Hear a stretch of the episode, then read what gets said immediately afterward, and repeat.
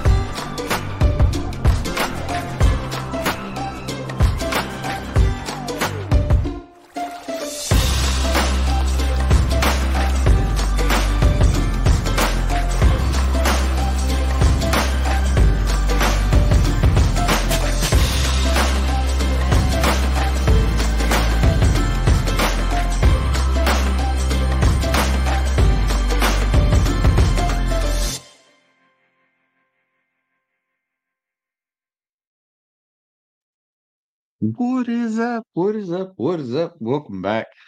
Yeah. forty-three, episode forty-three, Orion Podcast. We are stoked that you guys are here. We're going to pay a few bills here real quick.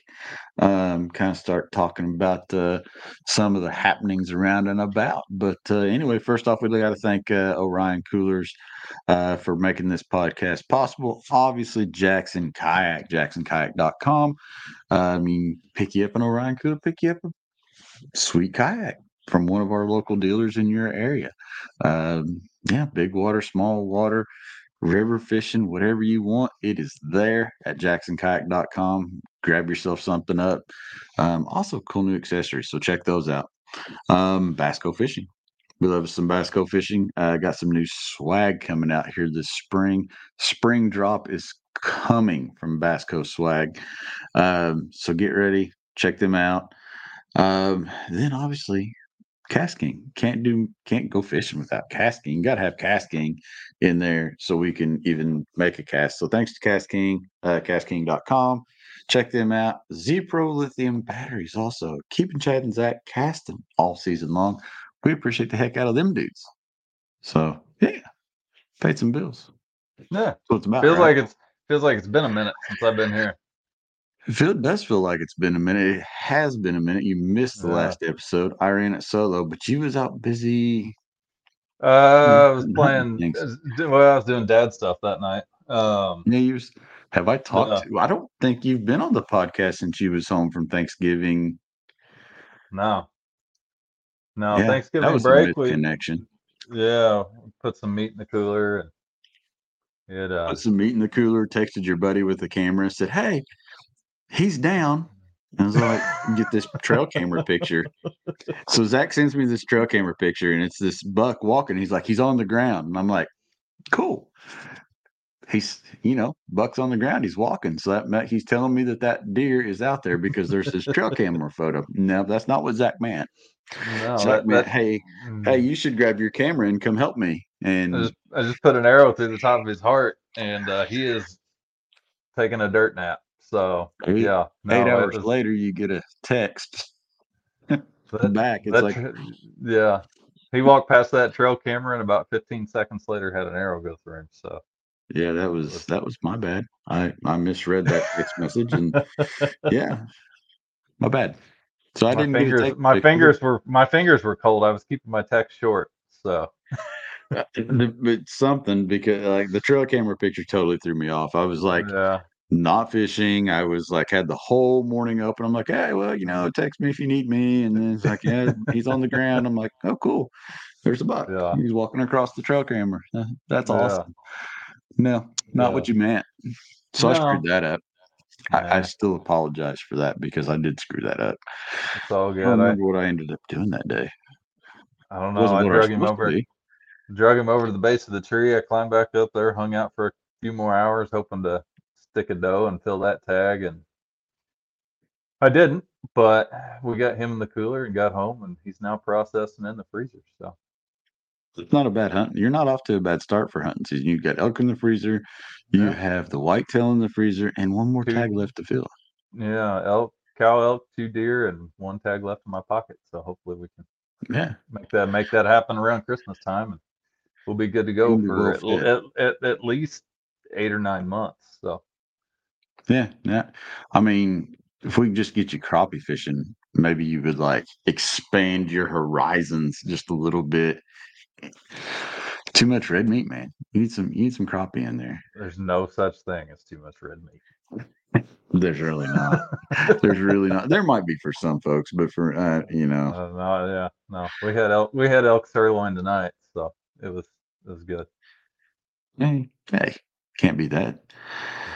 Cannot beat that at all. We got some folks dropping in. Some of the good people, the regulars. The regulars are here. Can't ask for more than the regulars.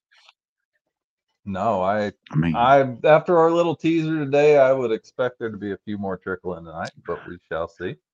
Well, you know, I think if we keep procrastinating and stall, maybe they'll just like give up on us or something. You never know. Yeah, they might think we were just, just teasing and just, just leave. I actually got a call to ask if I was serious. It's like, I mean, I can't put it out there and not be serious. No, not that'd that be guy. a mean, that'd, that'd be mean. No, we've honestly, this is one we've we've both had in the back of our mind for a long time, and schedules are tough, and we finally worked it out. So we're we're excited. I'm gonna say, I'm gonna I'm gonna say it like the way it should be said, but like I'm probably gonna get like a royalty fee or a kickback from Mercer. But hold, hold on, hold on. Is there a fee? Do I I, I, I don't I don't know, but I wondered today. I was like, man, we need a soundbite of. of Mercer just screaming it. But no, I, I we talked about this we talked about this last night too, but I, I've been following this guy since he blew the fish whistle on stage at his first classic. Tundra Sweets. Yep, the Tundra Sweets days. Like has won almost everything that Bass has to offer. Came back, took a little took a little break, went over, tried some different things. Came back, won more stuff. Yeah, he he is a, he he. These we got to ask him. Buddy. Can you guys hear me? We can now. Okay. If if is it too loud? I can adjust. No, you're good. It's perfect. It's perfect, perfect, dude. Good deal. So, I guess we're, like your intro kind of messed up the first question. Like, dude. Do you still think like is Mercer does Mercer need to change your intro? Do you still feel at this point in the game is prodigy still the right word? I, I that question has been brought up. Uh, I'm gonna hold on to it because I feel like I'm still young enough. Yeah, I I, I was talking go. to someone the other day about this that I'm in this weird in between zone where I've been doing it long enough that I'm almost like from a, I guess, competitive year standpoint, legend, mm-hmm. but I'm not old enough to feel like I should be in the legends category. I'm only thirty-six. So like I'm in my mind, I'm still like twenty-six. Oh yeah. one hundred percent. So I feel like yeah. I'm still on the young side of the spectrum. But I just happen to be a lot older than some of the guys coming in, and I've been doing it. You know, I've been around longer than a lot of the guys on tour now. Uh, so I'm I'm in this kind of weird zone, but I'm going to hold on to the prodigy as long as possible. And poss- possibly because I'm worried about what else may come out of his mouth. that, like, I don't know what the alternative fair- is. That's, that's a fair, fair. concern. That's a fair concern. It, it's funny, you know, when you listen to his podcast, like how he comes up with some of, you know, what he does. It's amazing. Um, yeah. Definitely a talented dude. But yeah, dude, you're kind of thirty-six. So Zach's, you and Zach are right there. I'm the old I'll guy. Be, I'll be thirty-six in March. So I'm not far behind you. What, what superhero movie was it, Zach, where it's like you become you stay you're around long enough that you become the villain. Like, I've stayed around fishing long enough in my circle that I have become the old guy at forty-three. Like, I can remember being in my twenties and like looking up to the old dudes at the ramp. And now it's like, dang it, I'm the old dude. It's kind of set when, in this year. It's kind of weird. When, when did that happen? This year. Yeah. yeah. No, I mean, I it, felt it, it for that's the first time thing. This year. Yeah, it is. Yeah. It's, it's weird. Um, well, well welcome to the podcast, Brandon. Yeah, thank you. It's a hot mess. Like you said, we've been talking about this for a really long time. It's uh, been a while. I don't, I don't know why I waited to actually make it happen once I had like a three-week-old child. Right. I yeah. I would have been less busy before, but it actually just timing worked out where yeah. this time of year it's kind of slower. Uh, a little slower. Home able Ex- to make it except work. For the newborn. Yeah. Yeah. But you know, three weeks old, they sleep most of the day. Right. Right. Yeah. Kind of like a new puppy. They tend to sleep like sixteen hours a day. Yeah. Exactly. You haven't met my puppy.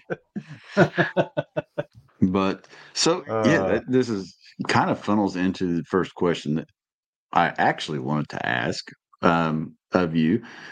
But talking about the downtime and and where you're at right now, when you come home from the Elite Series after a year on tour, you got you and Tiff and Kyle and the kids now are all away. How long and what is the process to kind of decompress from an entire season and kind of like, you know, become present again at home?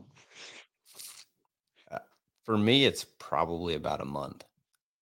And thankfully, our season ends about the end of August, and archery elk season starts the first week of September. So you and, just disappear and, for a month. Yeah, and I have a, a very understanding wife uh, that knows I need that time to decompress. Like, I go to the mountains to decompress, and it's not that I want to get away from the fishing. I absolutely love it. You know, I still fish while I'm at home. Uh, you know, like the weather was nice today. I was like, man, I really should have went fishing today. But the it, it's just kind of, I guess, taking a step back uh, when you go to the mountains.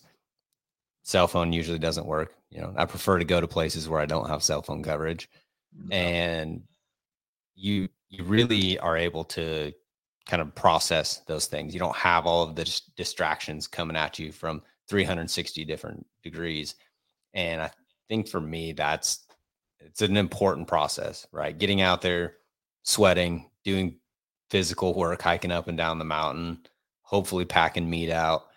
And that whole process, I, it grounds me, I guess. And uh, I'm able to, you know, you get the, anyone that has been out there on the mountain on a nice sunny September day when it's about seventy-five, eighty degrees and you find a shady tree and you just kick back and take a nap, you may wake up forty-five minutes later and feel like you slept for an eight hour night in your bed at home. Yeah. Um, you know, it's like some of the best sleep I get, and I wake up and I walk out of those mountains with so much clarity that uh, that's, that's a big part of that process. And then I feel like, once I do that, I kind of feel whole again, and then I'm able to kind of be at home, you know, and then take care of things at home. Because the reality is, is we spend more time away from home than we are home. So when we get here, there tends to be a lot of projects that yeah. need to be done. You know, like we've been in our house uh, nearly five years now, and I'm still trying to finish the inside of my shop and get it dialed in. You're almost there.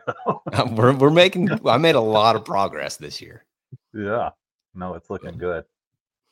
It's looking so, good. But no, like you said, I mean, you know, you spend seven, six, seven, eight months on the road. You guys are going nonstop. You know, you've got media. You and Kyle are always doing work, creating content. You, I'm sure you've got, you know, interviews and everything else pulling all different directions. But then kick off.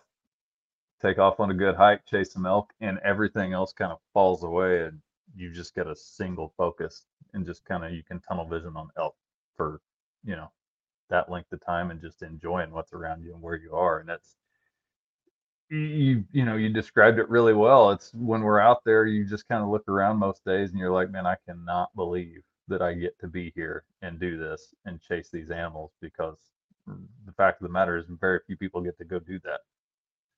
Yeah, that's that's the reality of it. And uh, thankful that I'm physically able to do it, and uh, that I'm, you know, have a quote unquote job that allows me to go out there, and I can go out there for a week if I want to. Um, and there's always still some obligations that carry over through September, but I can generally manage those time wise to be able to get out there. And what I've noticed is I, you get toward the end of the year, and, um, you know, op- contract obligations and things start uh, stacking up, and deliverables start stacking up, and you can feel a lot of the pressure, or at least I do, where you get it from a lot of different directions. And it's like, when you go out there, like you said, everything kind of just falls to the wayside. But w- as soon as I get home, it feel, it seems like when all that pressure kind of lifts, everything yeah. lines back up, yeah. and then I can see the path forward, versus standing, you know, at a crossroads where you're like, I don't know what direction to go here. I don't know what to do. I feel overwhelmed. And you get out there, and it's like time slows down, and, and you're able to really like take a step forward, and you just start picking things apart. And then next thing you know, you're ahead of the game again. Uh, yeah. I can remember, uh, I think it was like two, maybe two years ago, three years ago. I spent a lot of time in the mountains in September, uh, more days than not. And then at the end of the month, I had to fly out for a show uh, to go to a banquet. And when I got to the airport, I was looking around like, how do people live their lives like this? Like, everyone yeah. was in a hurry. Everyone's just like cutting people off. And I've been out there just chasing elk around, listening to birds sing, and like this like this is just not the way. It, it put it into perspective for me. I was like, this is not the way that I want to live my life. I love traveling, I love being around people and seeing things, but I have to have like that connection to the outdoors yeah. to to survive, really. Yeah, I usually get nine days straight in September, and it's no joke. Like when it, when we're done, and when Evan drops me off the airport and I have to reintegrate into society, yeah. it takes me a minute. Yeah. It's just, I've, I've had guys, you know, people just like randomly start chatting, wanting to carry on a conversation in the airport. I'm like, I'm, I'm going to need a minute. I've not talked to anybody in eight and a half days. Yep. But sometimes no, the quiet journey is the best journey, though. Um, so when you're on tour and you know that this is ahead, so when you're, you, You take care of yourself. You do a lot of running and different things, not only to keep yourself good for the grind of the tour, but when you're out there and you're running and it's been a long day of fishing, do you ever just kind of like take yourself out to the mountains and use that as the fuel to like keep you going when you're on your runs and working out and different things? Yeah, I would say at times, like you just think about those, and especially the closer it gets to September, right? As soon as August first rolls around, I'm still in fishing mode, but there's definitely a shift in my brain of like, hey, you probably should make sure you're in, in enough shape that you can pack an elk out, or you can hike for three or four days straight. Uh, yeah. You know, because I'm usually in enough shape that I can go hunt really hard for one day. Mm-hmm. But it's being able to do it two, three, four, five days in a row is where the preparation ahead of time really pays off. And uh, I, I've just got to the point where I understand that going for a run or doing something, like generally just something that makes you sweat, some sort of physical activity, does so much mentally. Um, you know, obviously it has its physical benefits, but the mental side of it for me is generally what I get the most out of it. Mm-hmm. Yeah, no, it's, I mean, that's, that's one thing I think a lot of folks, because the physical is so focused on, you know, the physical benefits and attributes and everything like that, but the mental side and the stress management and the mental clarity and just being able to get out, work, sweat, and clear your mind just would help so many more people more than they realize. Yep. Totally agree. And that's why, uh, even when it's not the most convenient, I try to do it. And I'm not the best. Like, I'm not disciplined as much as I should be on it, or as much as I'd like to be. Uh, but it's, uh, it's definitely times when you're just like, I'll feel kind of groggy or slow. And those are the hardest times to go. But uh, I, I've never been on a run that I regretted. Right. It's like generally when I get done with it, I'm like, I'm glad I did that. And it doesn't have to be far. Like when I'm when you're sitting on the couch, you're like, man, I don't, I don't know. Like, I don't know if I have a time to go for a run. But really, I only need to go for fifteen or twenty minutes. That is such a small, small portion of your day. But yeah. it can oh, yeah. seem so astronomical before you take that first step. Mm-hmm. Now, the real question, I, I think people at home are going, they're going to want to know, who's faster, you or Kyle? Kyle. Kyle's faster, for sure. He's got longer legs. He's cheating. Yeah, he runs way more than I do. Uh, the best is watching him and Carl Jacobson race. Yeah. You can yeah, imagine. They talk a lot of smack to each other. And uh, I don't know. I think they're, I think Kyle's been beat twice. I think long distance, Kyle would probably get him, but in a sprint, Carl smokes him. Talking about Carl and, and the hunting, to combine that conversation just a little bit. Yeah. How has, how has that been to take him out to the mountains and kind of help mentor him through this journey that he's taken into, into hunting? That's been awesome. Uh, people that don't know Carl, uh, Carl Jacobson, he's from Australia and he fishes on the Bassmaster Elite Series against me, with me, however you want to call it. We're competing against each other technically. Uh, and then he, we became friends like super early on, before he ever made the elites. It was early on in my career. Uh, he ended up marrying my cousin, which I had nothing to do. They figured that out on their own, and which works out great for me because it's way easier to get one of my best friends up here because her family still lives up here. So right. During the off season, we got elk hunting, their family's here. It's a no brainer for them to come up the same time we do. And uh, it's been really awesome to have somebody uh, that is really willing to go the distance. You know, there's there's never like, a, oh, I don't want to go over that mountain. You know, right. It's like there's a bull bugling over there, and then it's generally you look at each other like, we're going, we're going. You know, like there's not really ever a like, I don't know, that might be too far.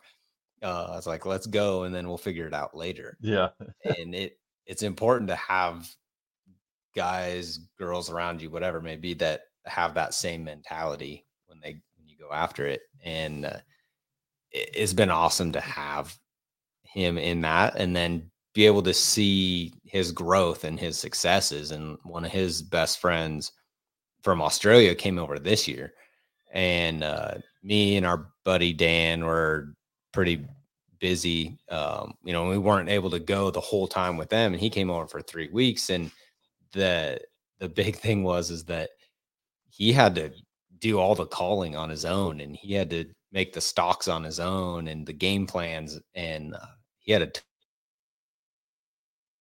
this year and a ton of close calls, and, and didn't, you know, end up shooting one during archery season.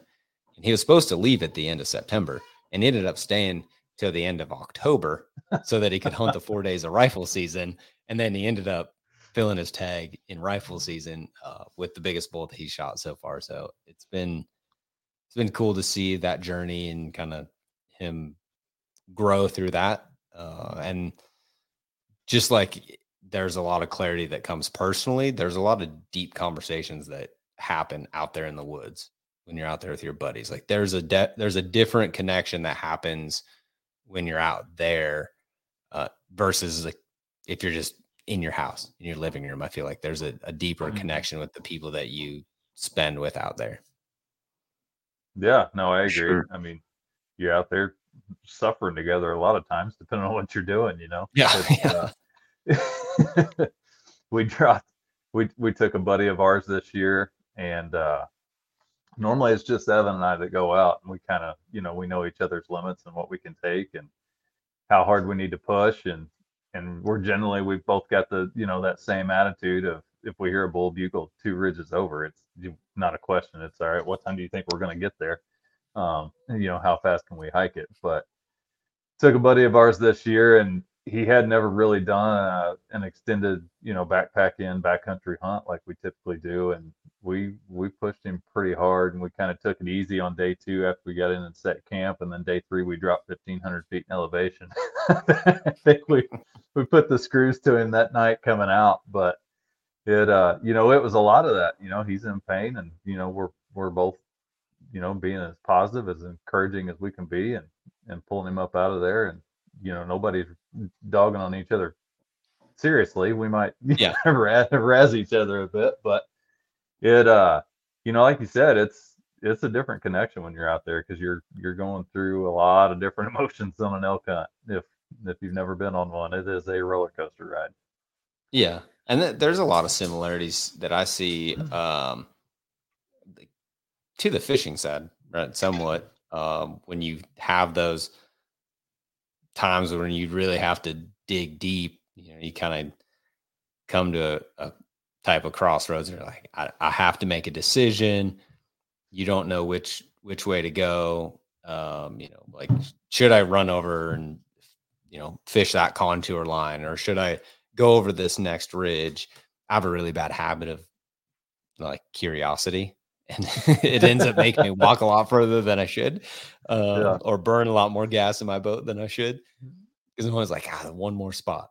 Like maybe it's the next spot. Maybe it's the next spot. Uh, and there's that similarity there, but it, when you, you spend enough time in both areas, you start to gain that confidence in your decision-making process. You start to understand kind of the habits of each one, and I I love that process, you know, where you it starts to click and it starts to make sense, and you're not second guessing like, oh, you know, like, should I do this or should I do that? When something happens, you're instantly like, I need to go do this, you know, or I, I need to make this move, or uh you know, like that bull's hung up at fifty, sixty yards. Like, I used to think all the time, and but now I'm able to kind of run through like how that bull's reacting, yeah. what he sounds like, what the terrain's like. This is what we need to do. Um, and it it just takes time out there, you know, and, and fishing's the same way. It's like, you know, that a fish reacts to your bait, or you conditions change, and it's like, okay, now we got muddy water, and we got bright bluebird skies, and uh, the fish are probably going to be sucked up tight to cover. And then there's a lay down. Okay, I'm going to pick up a spinner bait. Okay, water's dirty. It's going to be white and chartreuse. I'm going to do double Colorados.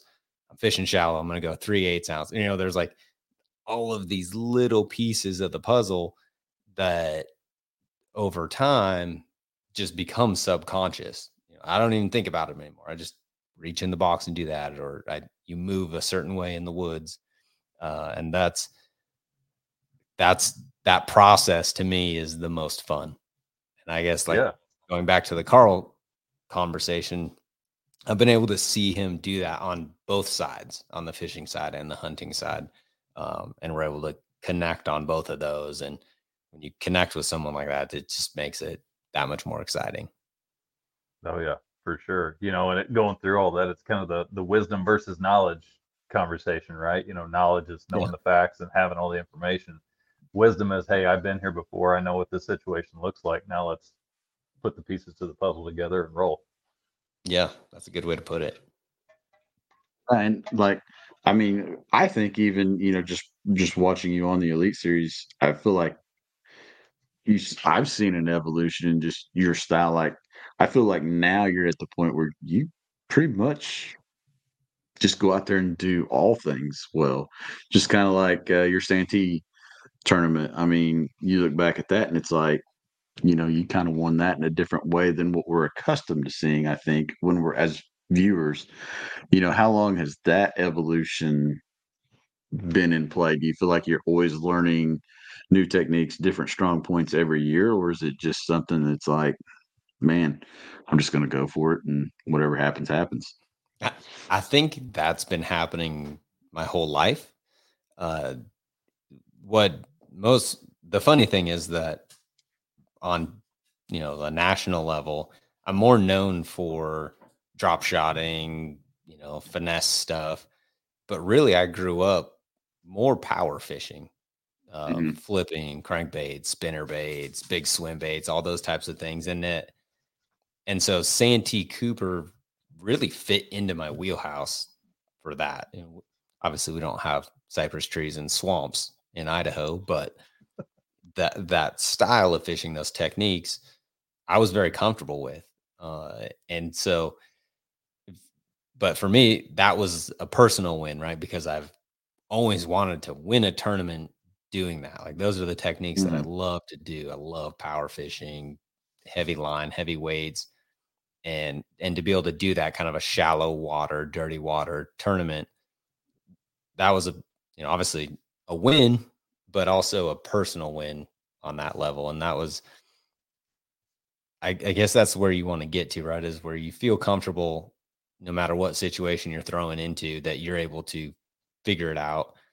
And one thing that I've always tried to keep in mind is uh, like not forcing a bite to happen or having too many preconceived notions, and just being really fluid with what's happening in those situations, right? Like, what is happening this week?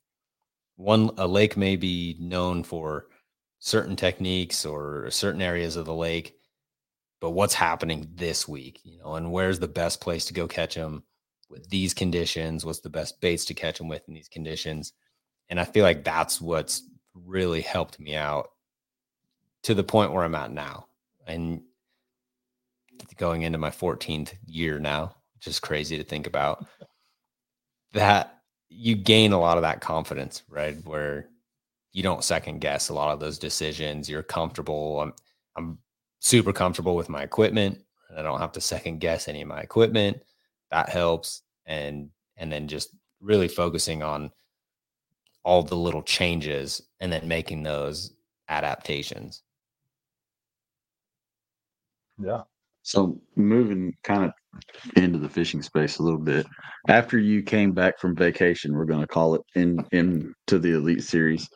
Um, you know, did you ever, I mean, a lot of people, when everybody went on vacation, they thought, hey, you know, this is, you know, not as many of these guys, but are you, after coming back from vacation, are you impressed with how many of these guys have like really stepped up, some of the new faces that are out there, and just how tough the competition and how stacked it really is now? I think top to bottom, the elites are tougher now than they've ever been, just as a, as a complete whole. If you were to take just like the best twenty or thirty, it might be a wash, but mm-hmm. from top to bottom as a whole, I think the elites are tougher now, because a, a lot of the guys that are fishing there, we've been teaching how to steal our jobs for twenty, thirty years, right? Like, sure. Yeah. A lot of people don't think about that. Like, the amount of yeah. information that is out there now for free that anyone can go get. We're, we're teaching people how to go catch fish, and we talk about it and how to run your electronics and use these baits in these situations. And there's so much information out there, and, uh, you know, a, a younger generation, which I'm still part of because I came into it with technology and a lot more of that than the guys before me. But there wasn't as much information when I was coming up, you know, mm-hmm. when I decided eight years old, I want to do this for a living. I really had Bassmaster magazine. and the yeah. television show. Yeah, and the magazine there, would yeah. come out, and I'd read about it, and I'd try to duplicate it, or I'd see it on a T V show, and I'd try to duplicate it. And now you can get it, whatever information you want on how to go catch a bass in any condition, just about anywhere possible in the world, three hundred sixty-five days a year, twenty-four hours a day. And so we're, we're educating all of the new guys coming up for much longer, right? They've had that source of information. And so that's, I think that's just what's made those, the, the cut lines, the check lines, like all of that has just elevated. Um, you know, I think the, the top of the, that top level is probably about a wash, but I, I, the only difference is that the guys fishing now just haven't had twenty or thirty years to build that name or to build that brand. But from yeah. a capability standpoint, they're lethal on the water. You can't slip up. I mean, some of the weights this past season were just like when you guys went up on the north swing, it was like, holy, I mean, it was amazing. I mean, just yeah. every single day, what was brought in and how much it took to make the cut. Zach and I are texting back and forth, and it's just like, it's unreal. Yeah. Yeah. I, it, it blew my mind in a lot of them. Um, you know, you go and you're like, oh, I think it'd be eighteen pounds to make the cut, right? Like eighteen pounds of smallmouth a day. That's pretty stout. Next yeah. thing you know, it's like nearly twenty pounds. Yeah. It was getting to the point where it's like, whatever you think it's going to be, add two pounds. Because that, yeah, and, it was... and it's not going to fall off. Like, if anything, the weights are going to go up on day two.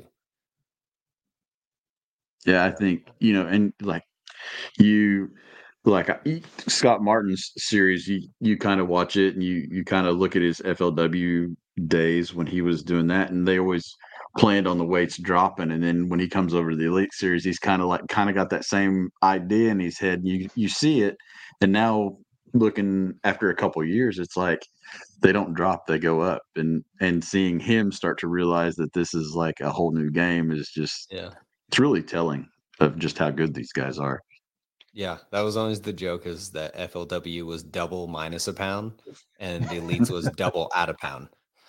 to, like to calculate, you know, you'd you double day one's weight and then add a pound in the Elites, and that would be about what your cut weight would be. And you'd always joke around like F L W B, which is no longer anymore, but I think it's the Tackle Warehouse Invitationals. Uh, that it would always be like double minus a pound. I don't know if that still holds true or not, but that was always the joke when it was the F L W tour. That is funny. Yeah, it's. It just seems as, you know, as you guys kind of get things nailed down, and you just, you kind of, you start following them, and you know where they're going, and kind of get a sixth sense about things. And the, the weight's just, the way they get stronger is crazy.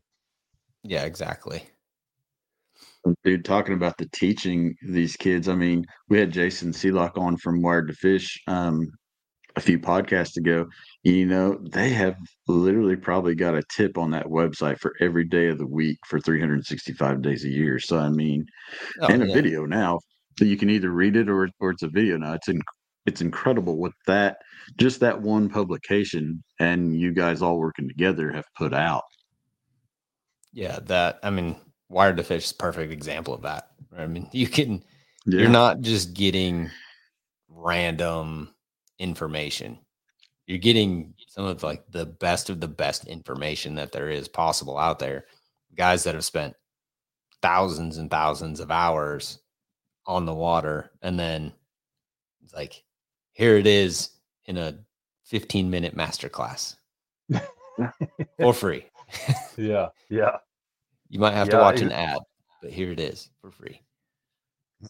Yeah. I mean, we asked Jason this question, we'll ask you too. Like, when a new technique comes out, how long do you spend like trying to learn it? Like, what's that process look like when something's fresh and new, or an idea I, is new? Let's put it that way. I'm the type of guy that I, I won't just jump on every technique. If I don't feel mm-hmm. like it fits into, I guess, kind of like my style of fishing, mm-hmm. then I just, I'll, I just won't do it. Um, Like a Ned rig's a perfect example. I know people have caught thousands, hundreds of thousands of bass on a Ned rig, and I'll throw it every once in a while. But it's like I have to quit throwing something else to throw that. And I still have enough confidence in a drop shot or something else that I, I don't feel like I have to get rid of something else to replace it with a Ned rig. Even though I know there are times where it'll probably outfish certain techniques, I still have enough confidence in kind of my core base of techniques that I don't feel like I need to add that one into it. Um, you know, but there's, and it's different now at this stage of my career versus when I first started, because I, I hadn't seen all of the things. Like one of my biggest weaknesses was uh, deep crankbaits. We just didn't have places where our fish got on offshore ledges and uh, would school up in these great big giant schools. And, you know, you could catch them on a big crankbait or a big spoon. We just didn't have that stuff. A lot of my top tens have come from those types of tournaments now, right? Whether it's on the Tennessee River or Lake Fork or Toledo, you know, like those, those types of fisheries have turned into some of my favorite places to fish and some of my favorite ways to fish. But I had to learn that. The first tournament I won was on a deep crankbait, but I, I didn't really know anything about deep cranking, but I had spent, like what a lot of people don't know is I spent a week and a half before that on uh, Douglas Lake, actually, because we had an elite coming up there later in the year. I went there and I spent a week and a half deep cranking and throwing spoons. And I didn't expect to go to Bull Shoals and do that, but I had gained so much confidence in it the week, week and a half before that when I got there and then the conditions lined up for it, I was like, perfect. I just did this all last week and crushed them. I just pulled the same rod out with the same baits and just go to work. And, uh, and, you know, and then you build that confidence and you build it a little bit more and be, and then that just becomes one of your core techniques, I guess. Well, and having, having confidence in a technique or a specific bait and knowing the intricacies of that, to me, even on a day when maybe that technique isn't perfect, is going to be more deadly for you than going to something that maybe a better suited technique, but you just are not nearly as familiar with it, right? Yeah, I mean, that the old saying, like, confidence is the number one lure in your tackle box, that's actually a real thing.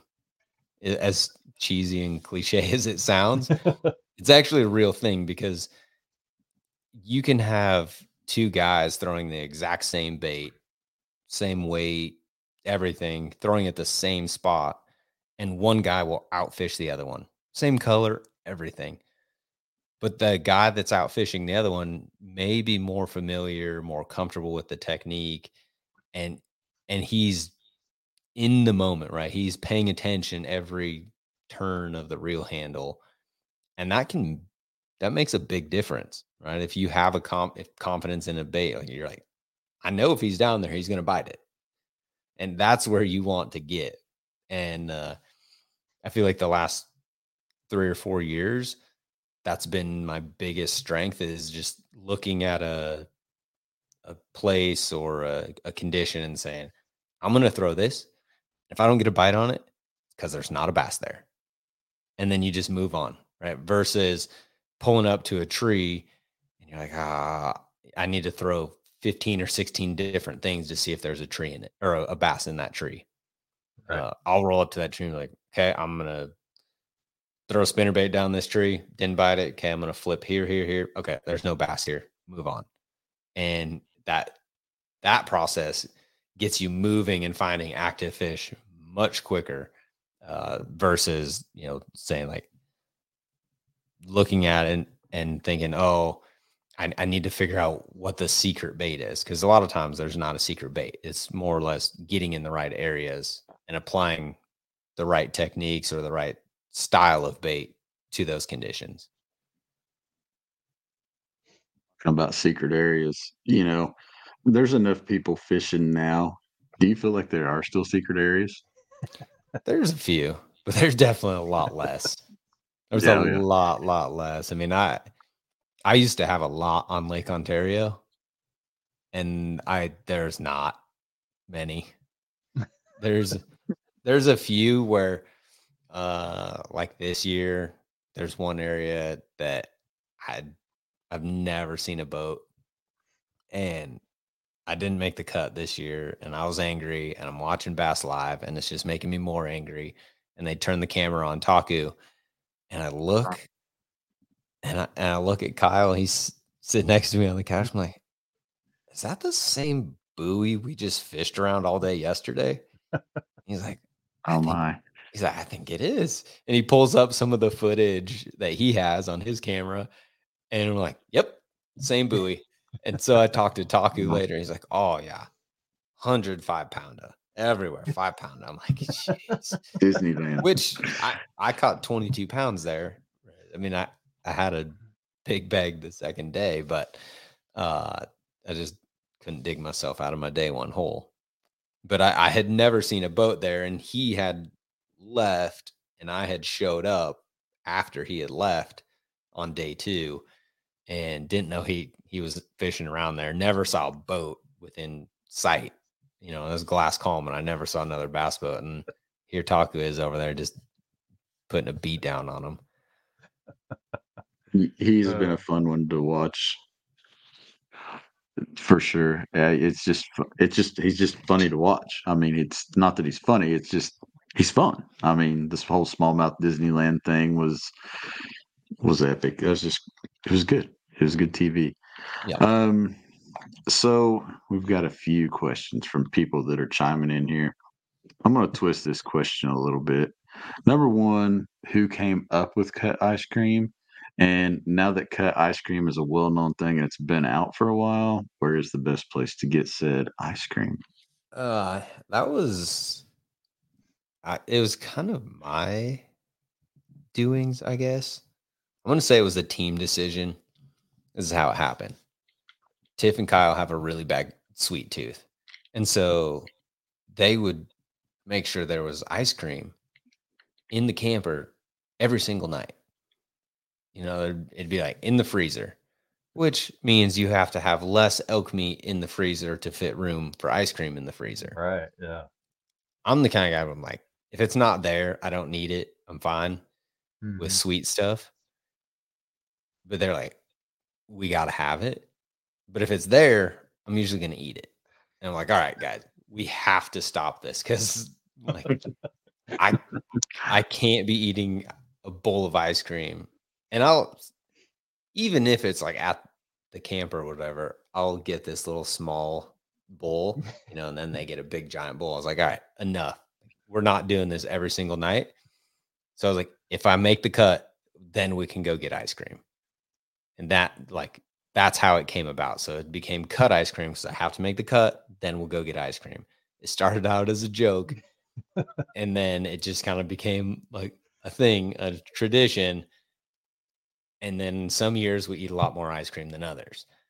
And, you know, and then we made a t-shirt with it and a logo and some hats. And next thing you know, people are posting like, we got our cut ice cream when a guy wins a tournament or he makes a cut on a multi-day deal. And Uh, that's kind of how it, it came about. Normally the go-to is Dairy Queen because they're in like every small town in America. And so that's what's readily available most of the time. We prefer uh, like local places. So yeah, we'll, we'll always try to find a local joint if there is one around that's convenient. Um, and then, I mean, sometimes it ends up being gas stations and we go in the little like freezer bin and open up and grab a Snickers ice cream or something. So uh, it's, it's varied. I'm one classic at, uh, in Dallas, we went to one of those like nitro ice cream places or whatever, where they make it right in front of you. Oh yeah. Yeah. yeah. That was amazing. Yeah. So good. It's expensive, but it's really yeah. good. I've yet sometimes the good stuff's worth it. Yeah. All right. Next audience question, and, and this is kind of like, man, you you have you've won it, and you've probably been asked this before. But the kayakers are out tonight because we have some kayak patrons, a, a little sponsorship back there. Um, you've you've won at almost every level of bass except the kayak thing. Yeah. When's it? When are you going to take the O T out and uh, and try to try to get that win in the kayak division? Uh, I mean, I would like to. Uh, it's probably going to be a little while.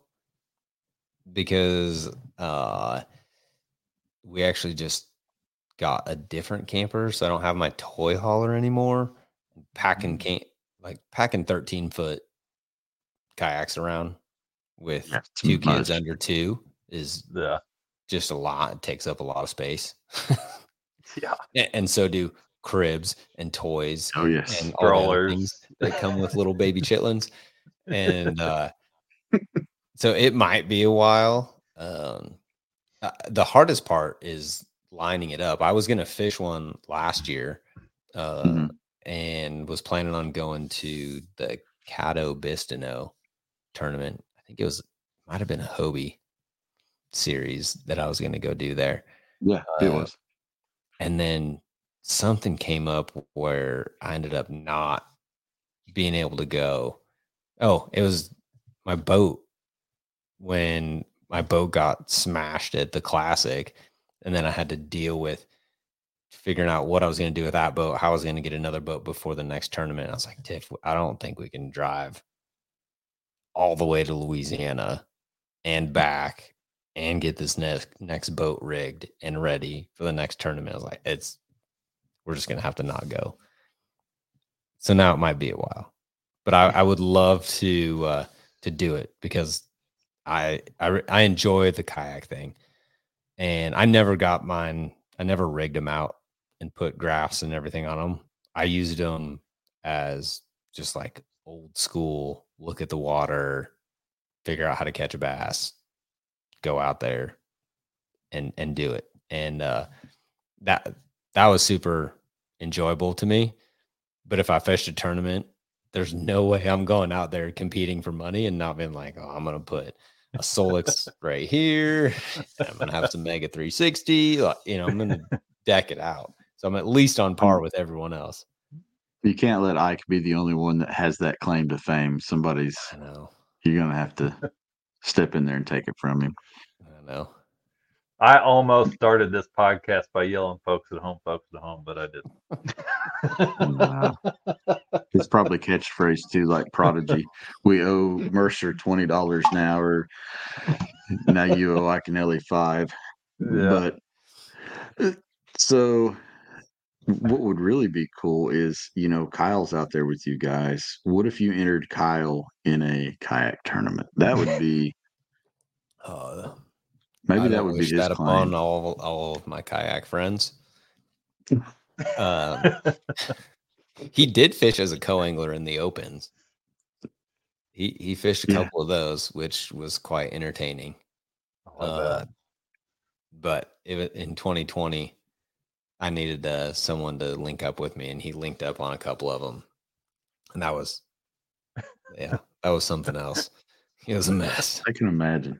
But a, a kayak one would be great. And I would definitely pay somebody. Chad, I, I'll offer it to you. I mean, if you're fishing against him, I will pay good money for someone Dude. just to accidentally tip his kayak over. There's there's two Sony cameras right there. If you get him this way, I will personally go film. I will be Kyle's Kyle for the day and film the entire episode. Oh, I'll even be... supply the boat. We've got, we have no shortage. Send him on.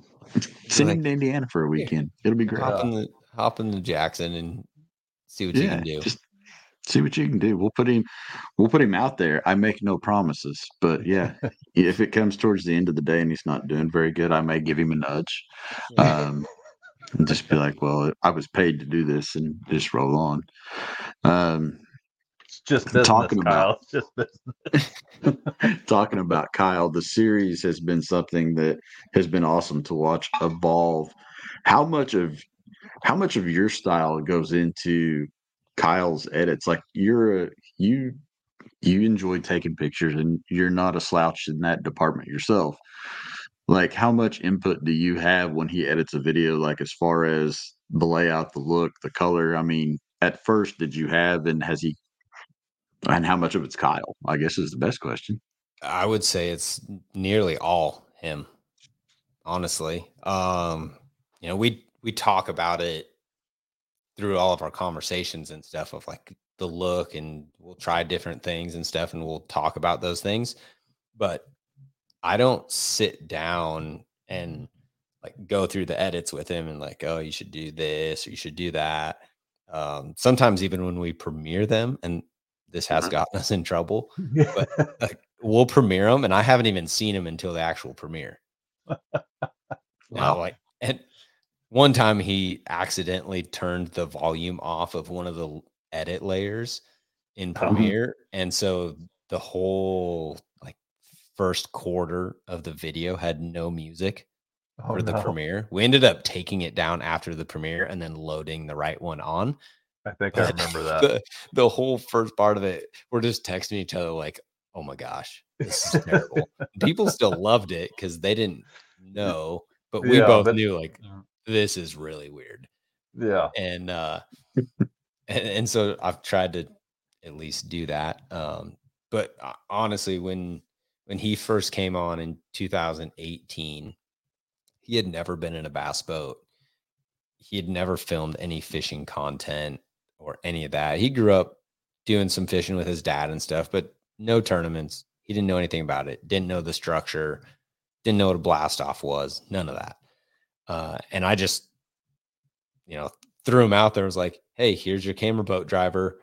Gave him a quick rundown of like what we're going to do for the day. It's like, hold on and film. You know, I, di- I didn't give him a ton of direction because I wanted to see what he could do through his lens, right? Like I looked at his lack of knowledge of it as a positive because I wanted people, I wanted him to be able to film it in a way that he understood it, because I knew then that people had, that had never seen a tournament or never been to one or followed one or fished one would be able to understand it, you know, because he would be able to film it in a, a similar way or edit it in a similar way that they would be able to understand it.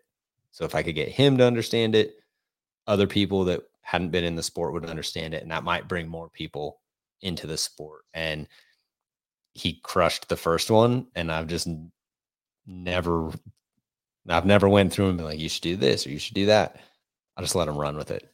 Um, you know, and we'll, we'll try different things and try some different music. And uh, he's just continually gotten better and better and better and better. Yeah, for sure. No, I think that was the, the best approach you could have taken. I mean, it, when you guys started that, it was something completely, completely new content wise in the space, and that's what I think Chad and I enjoyed so much about it, was it was just it was more cinematic. It was felt it, younger know, it did yeah. It felt a lot younger because we're all I mean we're all used to the old T V shows, you know, and just kind of the it's the same with bow hunting T V, right?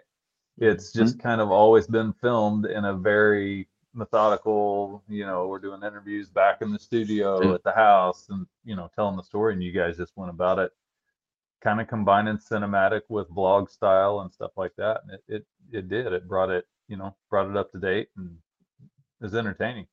I love yep. it. I don't think there's anything wrong with Bill Dance's show. It's still no. got a, no, it's incredible, like but I didn't want that style of music or any, or like I, yeah. you look at my Spotify Wrapped or whatever they're called, like ninety-five percent of it's going to be country because I listen yeah. to country more than anything. Right. But we never put country on one of the our, like our series videos, you know, yeah. even though that's what both of us listen to more than anything. Yeah. Um, like I wanted to bring a different style. Um, so thank you for noticing that. Uh, yeah. No, I want to bring that different style to the sport. Uh, that was kind of always one of my things. And I enjoyed the filming aspect of it, but I knew I wanted there was things that I couldn't capture just with having a GoPro strapped to the back of the boat or to the console. Mm-hmm. I wanted to to give a different look and give that kind of third person perspective uh, that he's been able to provide. He says he's coming back again next year. So that's a good thing. I guess we'll be doing yeah. it again. Do you feel like the YouTube series has been like such a good investment of not only your time, but I mean, it's also, I mean, Kyle doesn't work for free, obviously. Oh no, no. Financially, it cost me a lot of money. Um, yeah. And food, and, and you know, just yeah, to feed Kyle. No, food, ice cream, snacks, all those things. But you got to invest in yourself at some point. Yeah, I, and and that's what I did. You know, I just gambled. I had thought about it for years and years before I actually got comfortable to where I, I was willing to kind of pull the plug on it and do it. And and then that first year we did, I was like, okay, this is kind of cool. And then uh, and I actually had a different guy film for me the first year, and then he ended up going a different direction. Two weeks before the first tournament, I called Kyle, and uh, he's like, yeah, I'll do it. and, and, and then he's been with us ever since two thousand eighteen. Um, and so I, I feel like from a monetary standpoint, it hasn't been a direct correlation of like, we film this and this is what we get from it. But right. from a brand building standpoint, um, and kind of staying ahead of the curve and, and really building like a, a core fan base, it's been huge, because very rarely does someone come up to me at a, a trade show or even an elite tournament, and they're like, man, I love watching you on Bass Live, or I love watching you on, on the television show or something. It's always, man, I love your YouTube series. Man, we love watching your YouTube series, right? And that's when it really started to set in, where I was like, man, I, I don't care if I'm lo- not necessarily losing money, because I just don't have anyone directly paying for it, right? They're, right we don't right. have anyone sponsoring it. Go RVing sponsored it for a couple of years, mm-hmm. uh, and then they went another direction, and like that was great, but I was like, I can't stop doing it because I don't have a sponsor for it. You know, like I'm, right. I have to keep doing this because I saw the benefits of it from that fan base. Uh, and, and I think now the approach to it is like, I have this giant catalog of most of my career now. Yeah. Uh, you know, nearly half of my career has been filmed.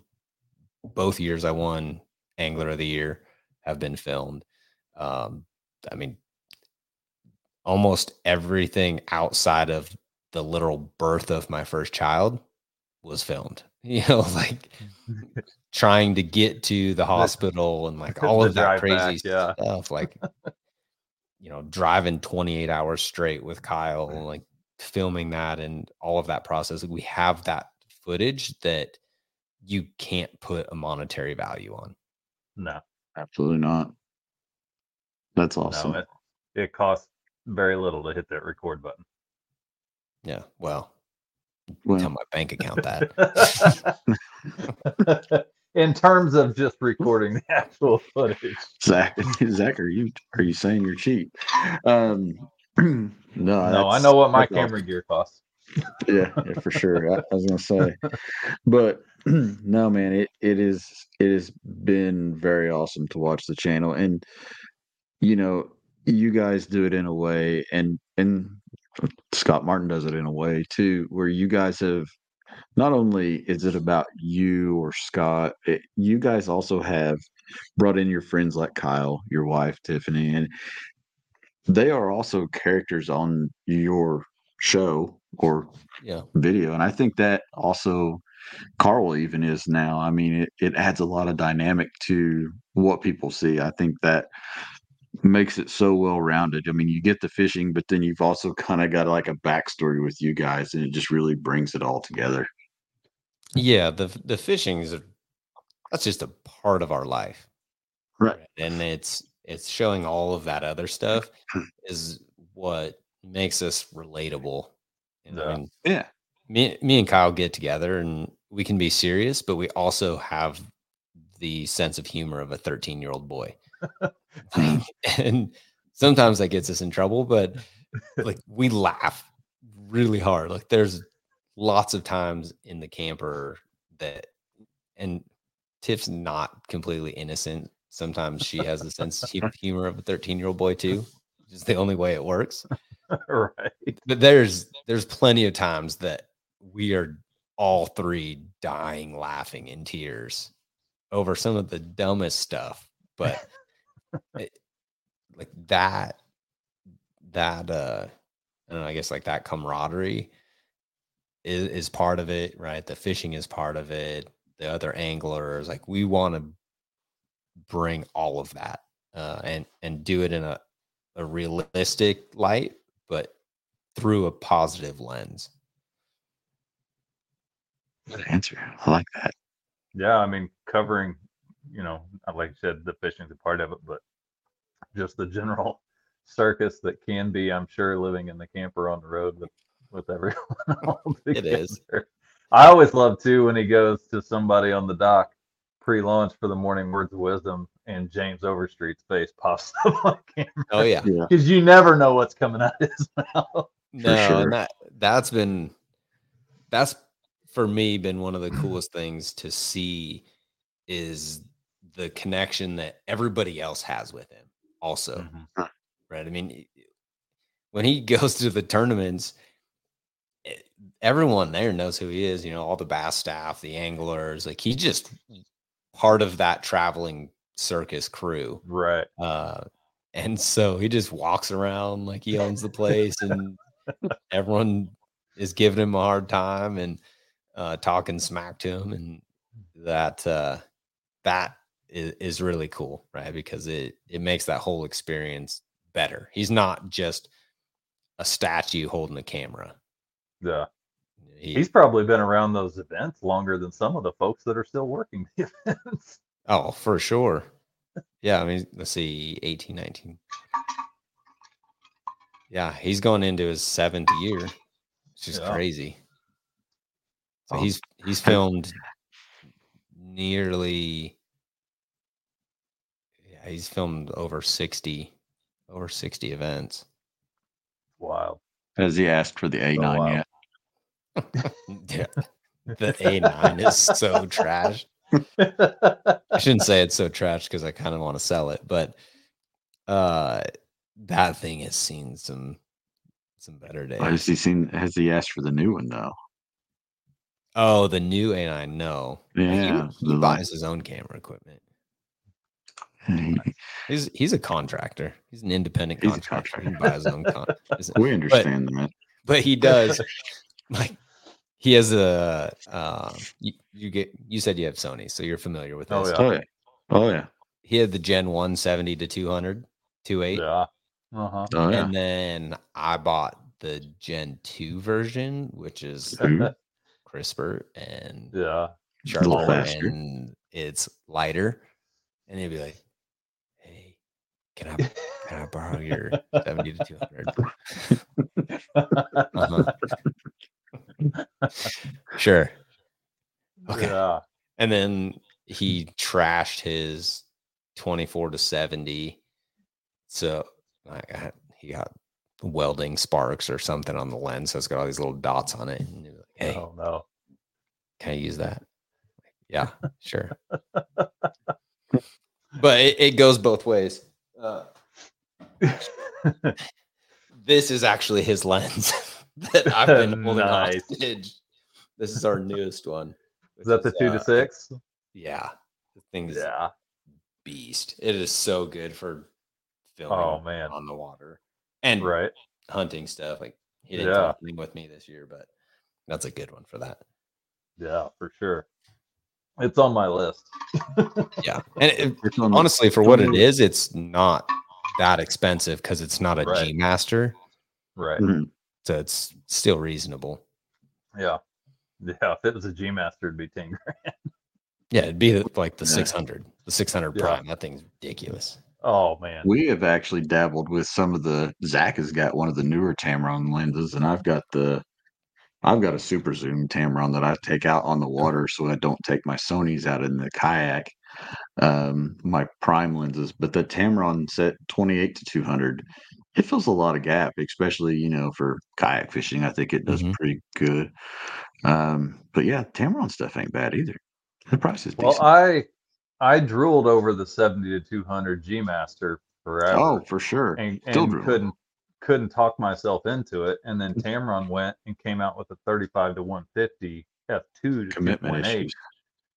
And I was like, that's cheaper and fills a wider focal length.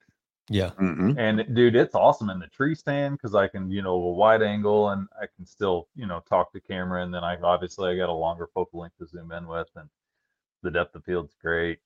It's just stupid it's, crispy. It's, too. Still, it's still it's crispy. It gives good compression. It's not it's not heavy. Um, it's yeah. actually it's light enough. It doesn't have a tripod foot on it like the seventy to two hundred does. Um, and, and I'm yeah, quoting this on, from the B and H website. When you go to look at the reviews of that specific lens, it says God's lens. it's I, I I try not to talk about it very often because I feel like it's a very well kept secret how good that lens is. No, no it's I, not if you get on B and H. That's I mean that's a real thing because I went uh, before they came out with the the Gen two version of that seventy to two hundred two eight Mm-hmm. That when I did a lot of the research, the, like those Tamron lenses and stuff, those were sharper lenses than what the original seventy to two hundred was. Everyone's like, yeah. they're lighter, they're sharper. Don't spend the extra money to get that. Yeah. And then they came out with the Gen two version, and then I went down another rabbit hole of comparing that to everything else. Oh, yeah. Yeah. Like, ah, okay. Now I will say the big benefit you have with that over that Tamron is mine's an external zoom where yours is an internal. Yeah. Yeah. So there is that yeah. that negative, but I get over sure. it. That's, see, we've already the three of us have jumped down a third rabbit hole of the night talking about cameras. Well, look at us go. When you start start talking about normal guy stuff, I forget we're on a podcast and we'll just have a normal conversation. yeah. Yeah. Everybody's like, why are why do they have Brandon Palaniuk on and they're talking about what's two point eight? Some people get it. Yeah. Some people get it. Some people get it. But it is fun. I mean, it's a I mean, it's a hobby within the hobby a lot of times. And it kind of when you get to do those kind of things, I think it It just adds another element of fun to being out there on the water or, you know, being in the stands and doing the different things with the camera. I mean, it just, it's still your passion for the sport, but it's just another way to have fun with it. Yeah. And the, the biggest thing I've learned is that if you're yourself filming, it's one thing. If you're doing it with another person, who that person is, is so important.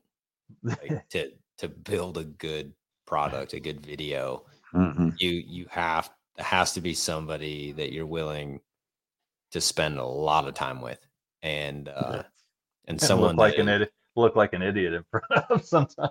Yeah, like that's that's someone that you have to be on the same wavelength with. Yeah, very much. I don't know if you very guys can much. Hear my little kid chatting up a storm. She's going, hi. She's waving at me through the glass. Love it. Love it. No, well, yeah.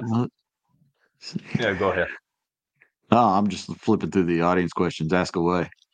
Oh, I was just going to say, I mean, it's it just goes back to capturing all the moments and memories and the adventure and having all that, whether you post it or not, just to go back and have it to look back on in the future. I mean, I, I've killed three animals so far this year, and all three of them, two of them have been self-filmed, and, and we did have two angles on the cow in Colorado, and hopefully I'll, I'll get one more doe on camera and remember to turn my GoPro on for my second angle this time. But it's uh, it adds a different element, that's for sure. It's it's a challenge, but it, it makes it all that much more fun too.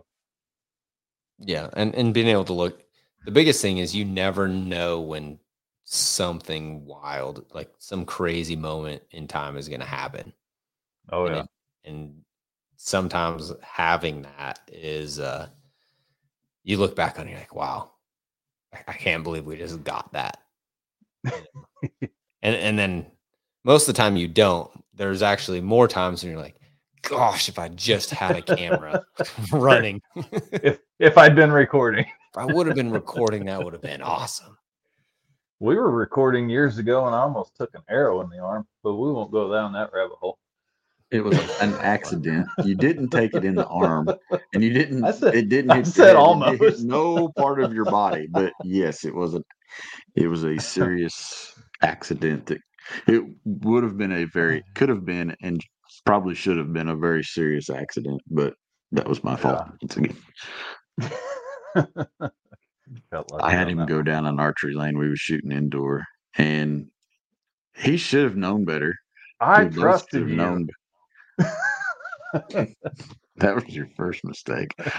But I had a back tension release, and we were shooting spots in an indoor archery range, and I'm at full draw, and well, he's like setting up the camera, and I'm up here at full draw for like what feels like a half an hour. And all of a sudden, the back tension release just decides that it's going to go off, and gosh. He was down there. My reaction time was good. It was very good. Camera didn't. Nobody or no cameras were injured, and it was probably one of our dumber moments in life. Yeah, you're like, okay, we're not going to do that again. Yeah. Yep. Yeah. No, that was all I needed. Yeah.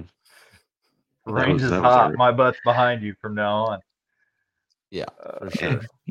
You're going to hang over bridges sometimes and take photos. It just happens. It's just what you do. You don't think about it. You just do it. Well, Brandon, I we've had you for like an hour and fifteen yeah. minutes, and I know you've got other stuff to do besides sit here and go down these rabbit holes with us, which would be fun. But um, man, we're going to let you like thank the people that you need to thank and tell the folks where to learn more about B M P Fishing on the interwebs. Yeah, um, really, just thank you, everyone that's tuned in, listen, ask some questions. Uh, appreciate all of you. Uh, appreciate both of you guys for having me on. Um, yeah, I'm, me and Zach talk a bunch online, mostly hunting stuff more than fishing okay. stuff, actually. Um, uh, but I figured you get through, to talk fishing all the time. So. Yeah, we talk, we're running through arrow setups and all kinds of stuff. And we were going through a bunch of that this fall, and um, it's just been it's been awesome to connect with you guys. Glad we were able to finally hop on and do this podcast, yeah, which has been great. Uh, Absolutely. Anyone that doesn't already follow along can follow along. Pretty much all my all the social channels are just my name, Brandon Palaniuk. Uh, if you can't spell my last name, you can just go to b m p fishing dot com and find a link to all those there.